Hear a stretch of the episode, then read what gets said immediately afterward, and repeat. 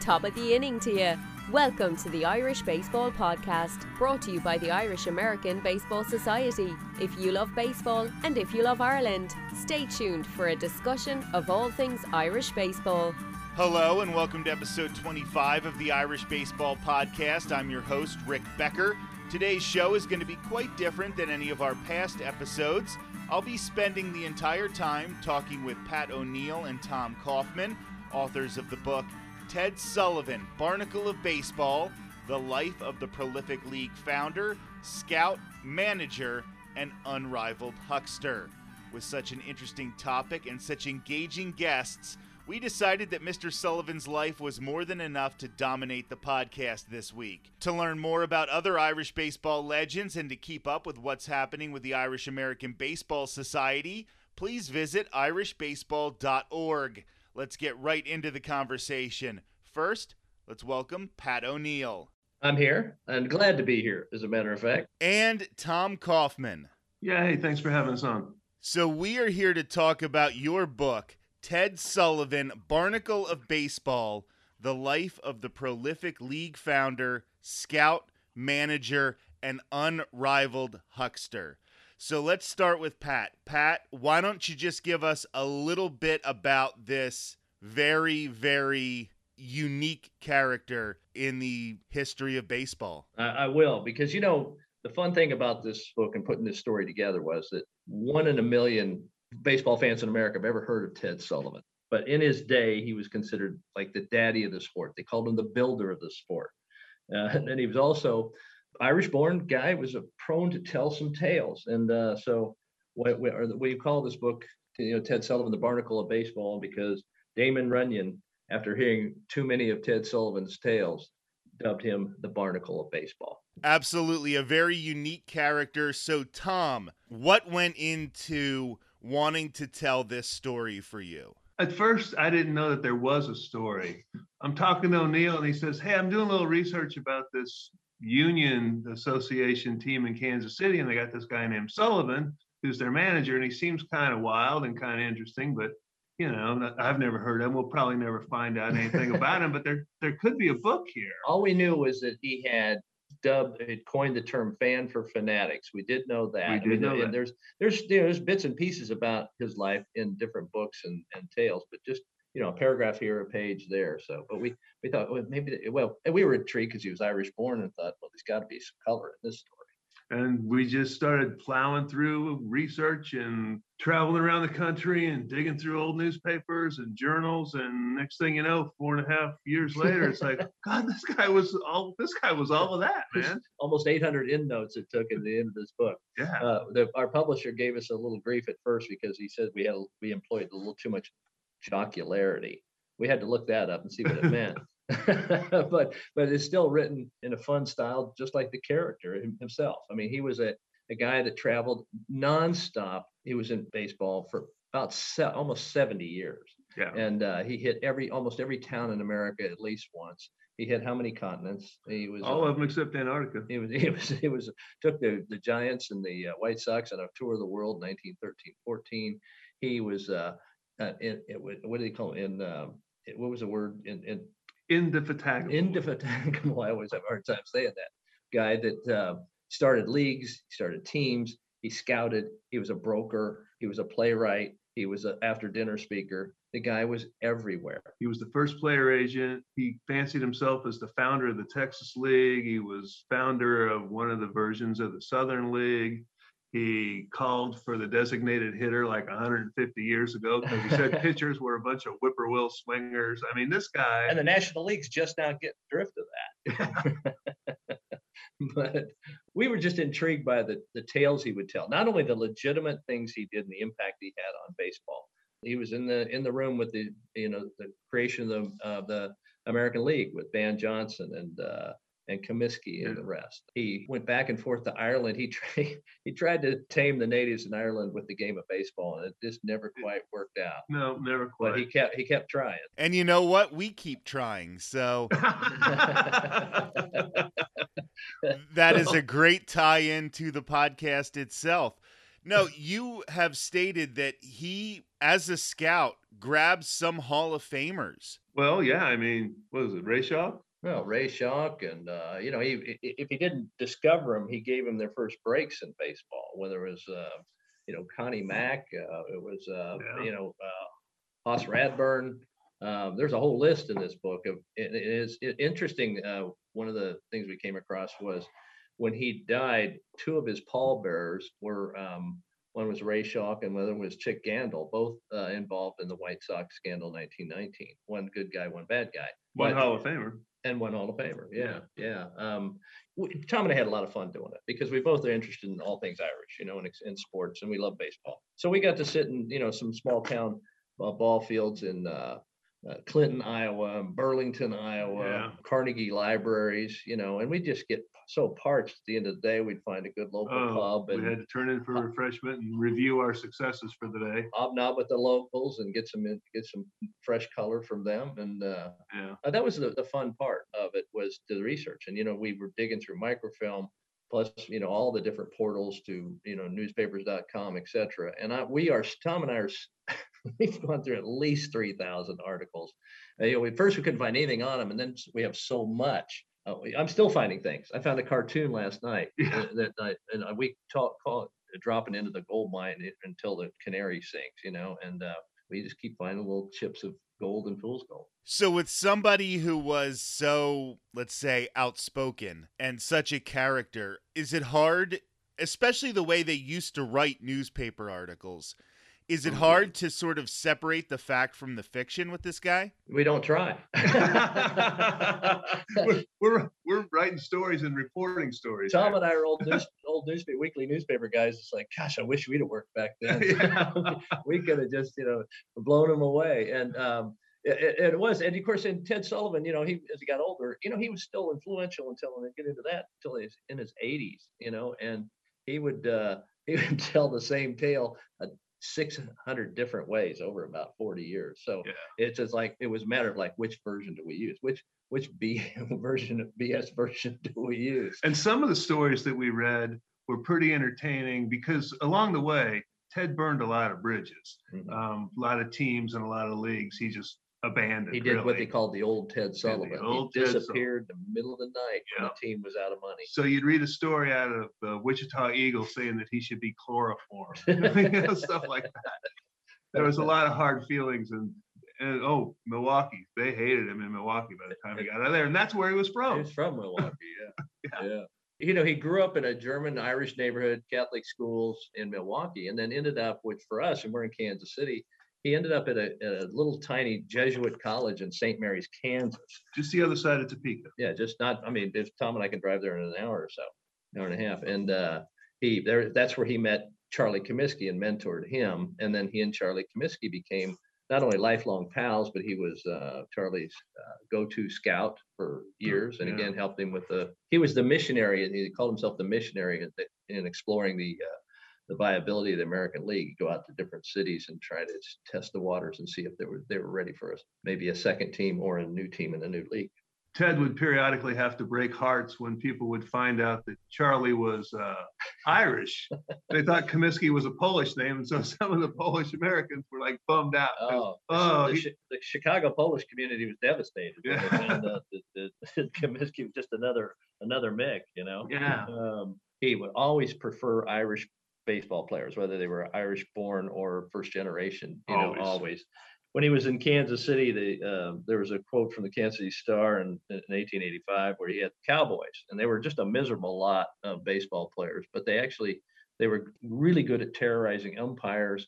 Umpires coming in for you know from out of town to do their you know, five dollar a game gig for the games will be told these tales of how in Kansas City the Cowboys in the stands were worse than the Cowboys on the field because they'd shoot home run balls out of the air and shatter them into thousand pieces and nullify the runs.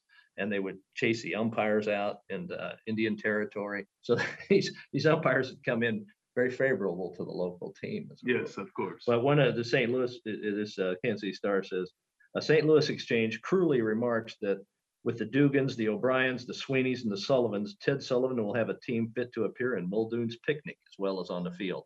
He would always say that he that the, the blood of the Celt was uh, what you needed on the field, whereas the Germans would uh, what he said walk, walk backwards into a train. and, and, and the and the Americans had a had a gingery temperament, but the English had an icy temperament, and that comedians would have to go back after after a set in the evening to go back to the afternoon matinee so that the crowd could laugh to understand the Finally, jokes. the, the English would finally get the jokes. Yeah. he had not a lot of the use for the But he did. He did bring a team, bring the White Sox and Giants in in front of the uh, uh, King George the Yes. fifth for a game, and of course schmoozed him all he could. And then as soon as he got back on the ship, he talked about their frozen temperament and their inability to take a joke. Yeah. Uh, So I think this is a good time to bring up something that maybe isn't so flattering about Mr. Sullivan, and that is he was definitely a man of his time. A lot of times on the show, when we're digging into more history of baseball, we talk about how the Irish used baseball as a way to integrate into the larger American society. Well, there was another group of baseball players Ted Sullivan didn't want to integrate into baseball and the larger American society. So if you could talk about that a little. Absolutely. I mean, we stumbled across that pretty early on that Ted was just flat out racist. Um, but then, you know, he was, and we read these stories and it's like, God, how do these sports writers write this kind of stuff. yeah, the sports the, the sporting was- press was was uh, Terrible. was was uh, accomplice to racism and uh, and touted it and celebrated it as well. But we decided we weren't going to duck this topic. We were going to take it on and we were going to just lay it out there because that's history and that's how it was. T- Ted spent so much time in the Southern leagues that he thought he knew the uh, the African American better than anyone else in baseball. He thought of them more as children. He used that uh, the old Irish word "amadon," which is just really is like fo- foolish or childlike is any describing the African American players. And yeah, he was never going to employ one on his team. But on the side, he's he's writing books and plays uh, about stories from the plantation, and they're not flattering. And we had to we again in the book we we addressed that about his off base humor and. uh he wasn't a, a lynch mob racist. He was more of just a, uh, Dismissive racist. you know, it, it, it dismissed him as an inferior race. it was inconceivable to Ted Sullivan that an African American could play baseball at the highest level. Yeah. It just he just didn't think that they were fit, and it just never occurred to him that that would even be possible. And he, like a lot of magnates back then, he used the uh, Cuban Giants as, as like foils in the exhibition season routinely. And he might throw an offhanded compliment that they weren't bad in the field, Yeah, uh, but it basically thought they weren't smart enough to play the game uh, at the level that he expected. and as far as we know, that attitude never changed throughout his life. No, Never. no. And, you know, but it goes back to what you said, Rick, is um, the, you know, when a young Irish like he himself came over and he's probably, I think he was six years old Six or seven, yeah. when he, when he, when he came to Milwaukee from Ireland. You know, to integrate with, uh, with the, uh, the boys on the playground, you know, you took on the same attitudes. You wanted to assimilate. And what's the irony, of course, is, is that it comes from a country that's where his people have been downgraded, emasculated, and, uh, you know, kept at the bottom of the rung of societies and then turn around and and they, you know, they, they all wanted to climb up and not be at the bottom of the ladder anymore. When we first came across all this, um, you know, we're fortunate enough in Kansas City to have the uh, Negro Leagues Baseball Museum, which is a fabulous uh, museum because the Negro Leagues were basically started in Kansas City. And uh, we went to Bob Kendrick, who's the uh, director of the Negro Leagues Baseball Museum, and showed him a couple of these early chapters. And he said, "We said, what should we do with this?" And his very words were, tell it like it was, tell it like it is. And so we have in this, in this book. It's a, it, it is kind of a, a, a sketch of its time, socially and uh, outside of baseball. And I definitely respect you for not shying away from that because I think sometimes people try to just write these glorified biographies of these old figures throughout baseball, but you talk about the actual life of this person. Yes, maybe some of the stories are exaggerated by the newspapermen, but you try to tell the actual story of this guy's life, the warts and all. Absolutely. Yeah, we do. I mean, we weren't interested in just shining up something that didn't need to be shined up or ducking the truth. That We wanted to have a credible, legitimate biography, well researched, and I think that's what we ended up with. you know, uh, we say that the the press and press was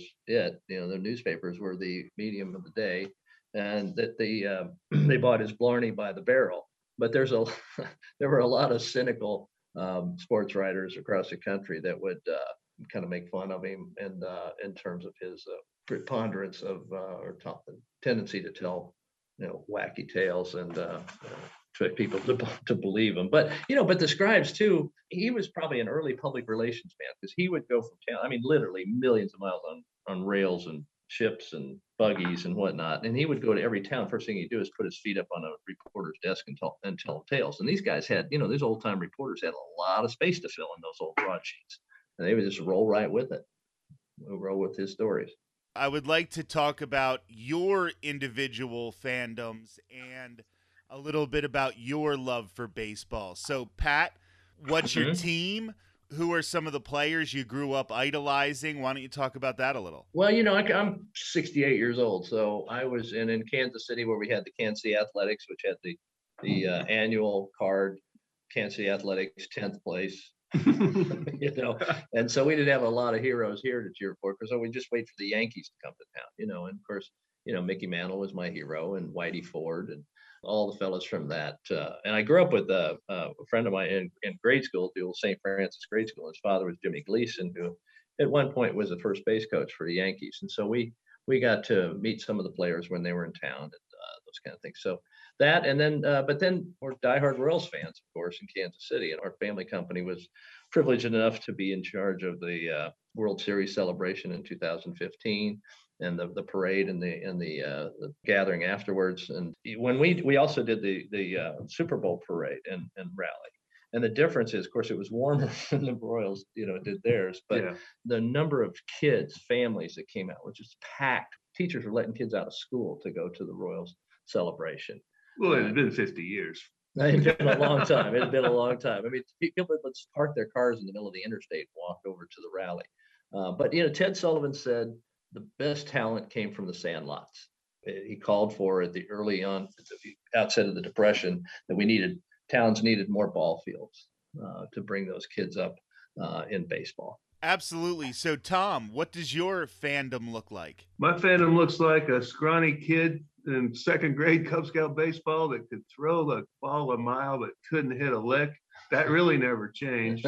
and uh, I um, embraced, I'm not old like Pat, I'm only 60. Yeah. And uh, I embraced the Royals as a kid and uh, fell in love with Amos Otis. And I still think I love Amos Otis. And um, my parents, there would be a bus that would go to, to Royal Stadium, and it was a dollar and a half round trip. And general admission was 75 cents. And my parents would drop us off at the store where the bus stopped and me and my cousins and we'd go and they'd pick us up they listened to the radio and pick us up and we did that all the time and it was just great and just been loving going mm-hmm. to the stadium ever since Yeah. even when the royals you know were not particularly competitive or interesting For that 50 year. for that 50 year but, we watched them and we still do and that's you know Yeah. if you, you know you got to suffer a little bit One of our readers is putting this book together, a friend of ours is Frank White. And uh, Frank, you know, was a gold glove winner uh, for the Kansas City Royals and uh, a great guy. He's now our uh, county executive. yeah And and Frank would read through and kind of the same thing that uh, that uh, Bob Kendrick said. He goes, you know, there's a racism piece of baseball you can't skip over. Frank has always been, he's so hugely popular because Oh, such yeah. a nice fella. And, and he'll talk baseball with anybody at the grocery store, you know, and you have to drag him around to get him out of the grocery store. But it, it's that kind of Kansas City, a lot of ball players, a lot of baseball players either stayed in Kansas City or came back to Kansas City after they retired. Mhm. And because it's a, people don't mob them, they treat them well. Um, and, and they're just like regular folks. And, yeah uh, george brett can walk through town he still lives Yeah. here raised his family here Sure. and nobody bothers him. lots of the uh, the football players the same way, but I think they like the fact that it's a midwestern, calm and easy and friendly place to live and raise your kids. So you were talking about the World Series parade and then the Super Bowl parade. So I guess I have to confess that right now I'm talking to you from Tampa Bay, Florida. I'm apologizing that we prevented you from having a second Super Bowl parade there. I apologize for that. Yes, you did. Yes. Thanks a lot to cut into my my my grandkids don't have any shoes and winter's coming on. Yeah. Uh, thanks to you.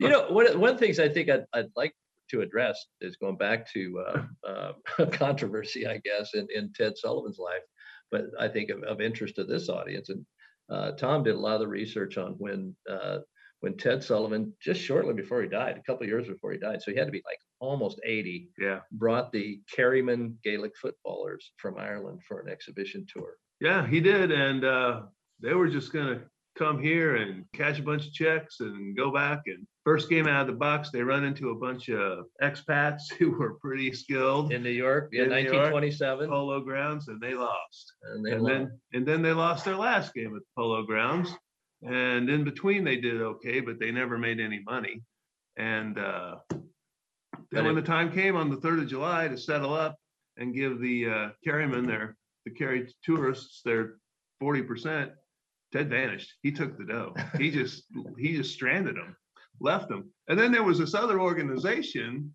that was planning on getting a piece of that money too. I think they called them an underwriter, or they would today. They call him an underwriter. This particular group, Well, they ended up being called a friend after they helped prop That's these right. guys up and get them back home. better known under the uh, acronym IRA, Yeah. right? So anyway, yes, Ted did that. He he boosted money from uh, Kerryman and the IRA. He promised though that he would go back to Ireland and buy playing fields for the GAA over in County Kerry because why wouldn't I do that? Because that's the county of my birth. But of course, he was born in Clare. But he, he, he changed his story more than my mother changed her birth date. Yeah. Um, Well, I tell you what, I think you have definitely wet the whistle for people wanting to read the book Ted Sullivan, Barnacle of Baseball The Life of the Prolific League Founder, Scout, Manager, and Unrivaled Huckster by Pat O'Neill and Tom Kaufman. Thank you for joining me, fellas. It was great. Hey. Thanks for the time. yeah, thanks for having us. We appreciate it very much. That was Pat O'Neill and Tom Kaufman, authors of the book Ted Sullivan, Barnacle of Baseball The Life of the Prolific League Founder, Scout, Manager, and Unrivaled Huckster on the Irish Baseball Podcast. I'm your host, Rick Becker. Thank you so much for joining us for episode 25 of the podcast. Our next brand new episode will debut in two weeks and will be an important milestone for the show. We will have officially hit the one year mark. Over the course of that year, we've talked with athletes, authors, scouts, broadcasters, and journalists. We're definitely looking forward to the next 12 months of the Irish Baseball Podcast. Thanks for listening to the Irish Baseball Podcast. The Irish Baseball Podcast is a production of the Irish American Baseball Society. Visit us online at irishbaseball.org and connect with us on social media. And remember, there's no place like home.